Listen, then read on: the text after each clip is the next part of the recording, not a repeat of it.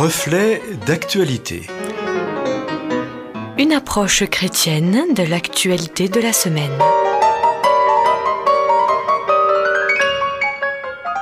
Amis auditeurs, bonjour.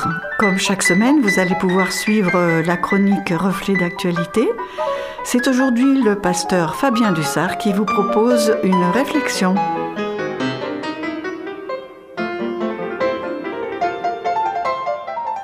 Si je vous dis Poséidon, il y a fort à parier pour que vous pensiez au dieu de la mythologie grecque. Aussi appelé Neptune par les Romains, Poséidon est l'un des frères de Zeus. Vous savez, celui qui, armé de son fameux trident, est le dieu de la mer. Dans la culture populaire, il est aussi le père du personnage de fiction Percy Jackson. Mais dans la réalité, dans l'actualité, Poséidon est tout autre. Plus précisément, je vous parle du Poséidon 2M39 une arme apparemment en phase de test par l'armée russe. C'est une arme qui consisterait en une torpille nucléaire dont l'objectif serait de créer des tsunamis radioactifs sur les côtes des pays ennemis.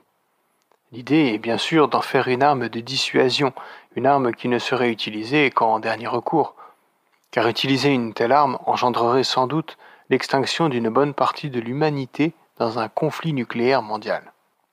Si nous pouvons facilement avoir l'impression de nager en pleine science-fiction apocalyptique, cela n'est pas sans nous rappeler ces deux noms tristement célèbres, Little Boy et Fat Man. Il s'agit des deux bombes utilisées sur les villes japonaises de Hiroshima et de Nagasaki lors de la Seconde Guerre mondiale. Si ces deux bombes nucléaires ont été les premières et les seules utilisées en situation réelle de combat, elles ont tout de même occasionné la mort de centaines de milliers de personnes. En revanche, depuis la fin de la Seconde Guerre mondiale, plusieurs pays ont perfectionné les capacités de leur arsenal nucléaire, et cela jusqu'à un point totalement ridicule, tellement nos bombes actuelles sont puissantes. À ce jour, la Tsar Bomba est la bombe atomique qui a occasionné la plus grosse explosion nucléaire connue. Lors d'un test réalisé en 1961 au-dessus de l'Arctique, il a été possible d'enregistrer une explosion environ 2500 fois plus puissante que Little Boy ou Fat Man. On peut estimer que la totalité de l'arsenal nucléaire mondial actuel pourrait facilement anéantir la moitié de tout ce qui vit sur la Terre et rendre la totalité de la planète inhabitable pour une longue période, ce qui ne présagerait rien de bon pour la moitié restante. La question alors est la suivante. Pourquoi s'acharner à développer des armes qui ne peuvent pas être utilisées sans risquer la destruction du monde? Comme le dit si bien Albert Einstein, le problème de notre temps n'est pas la bombe atomique, mais le cœur de l'homme. D'après un rapport de l'Institut international de recherche sur la paix, basé à Stockholm, rapport publié le 26 avril 2021, la crise sanitaire sans précédent par laquelle nous passons actuellement n'a pas affecté les dépenses militaires des différents pays.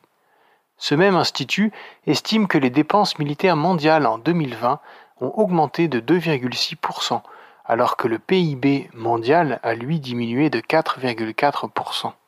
Ainsi, en 2020, ces dépenses militaires ont atteint la somme vertigineuse de 1650 milliards d'euros. Sachant que cette somme correspond environ six fois celle nécessaire pour régler durablement le problème de la faim dans le monde, nous pouvons en effet nous rendre compte que le souci vient en effet du cœur de l'homme. Et face à un tel constat, il ne me semble pas superflu de nous poser sérieusement la question de nos priorités.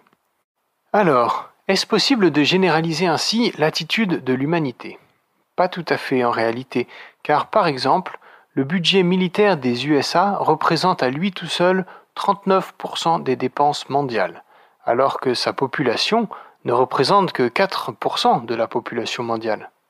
La France, quant à elle, avec son 0,9% de la population mondiale, est le troisième pays exportateur d'armes au monde, derrière les USA et la Russie. Mais heureusement, pour l'honneur et pour la dignité de l'humanité, il existe une trentaine de pays dans le monde qui ont fait le choix délibéré de ne plus avoir d'armée offensive. C'est vrai qu'il s'agit pour la plupart de petits pays n'excédant pas les 500 000 habitants. Qu'ont-ils donc à craindre s'ils sont si petits? Mais certains sortent du lot. Nous pouvons citer entre autres le Costa Rica et le Panama, qui ont dissous leur armée, respectivement en 1949 et en 1990. Cette illustration me fait penser à l'histoire d'un jeu de société, le Monopoly. Étrange comme comparaison, me direz-vous. C'est pas faux, mais laissez-moi vous expliquer. L'origine de ce jeu remonte au XXe siècle.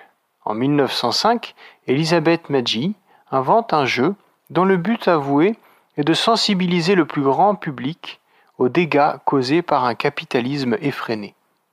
Censé servir de contre-exemple pour montrer toute la violence présente dans le capitalisme, ce jeu se joue maintenant en famille, sans aucun arrière-plan pédagogique.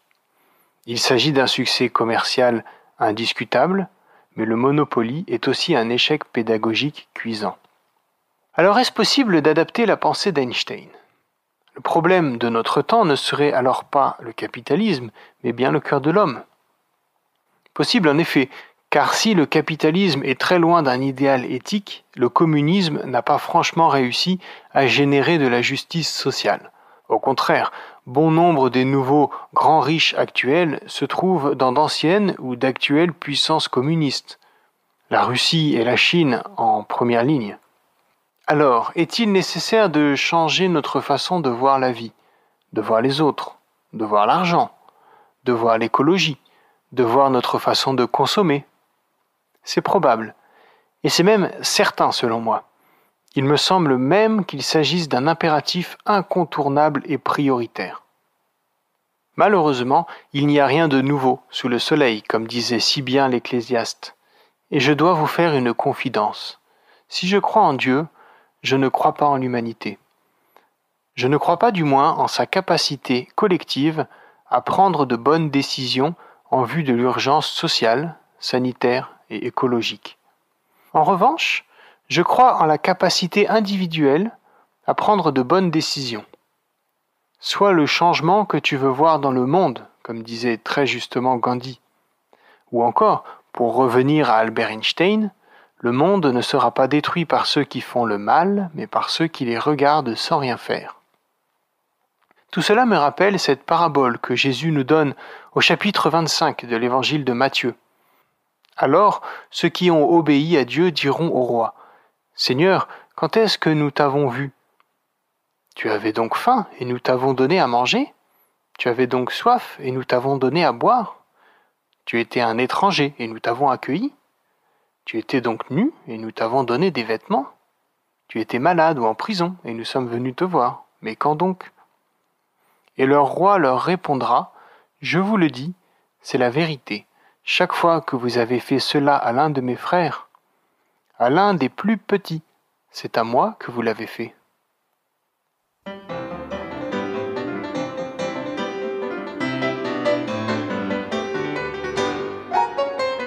Merci au pasteur Fabien Dussard pour cette réflexion. Nous vous rappelons, amis auditeurs, que le texte de cette chronique est disponible sur simple demande.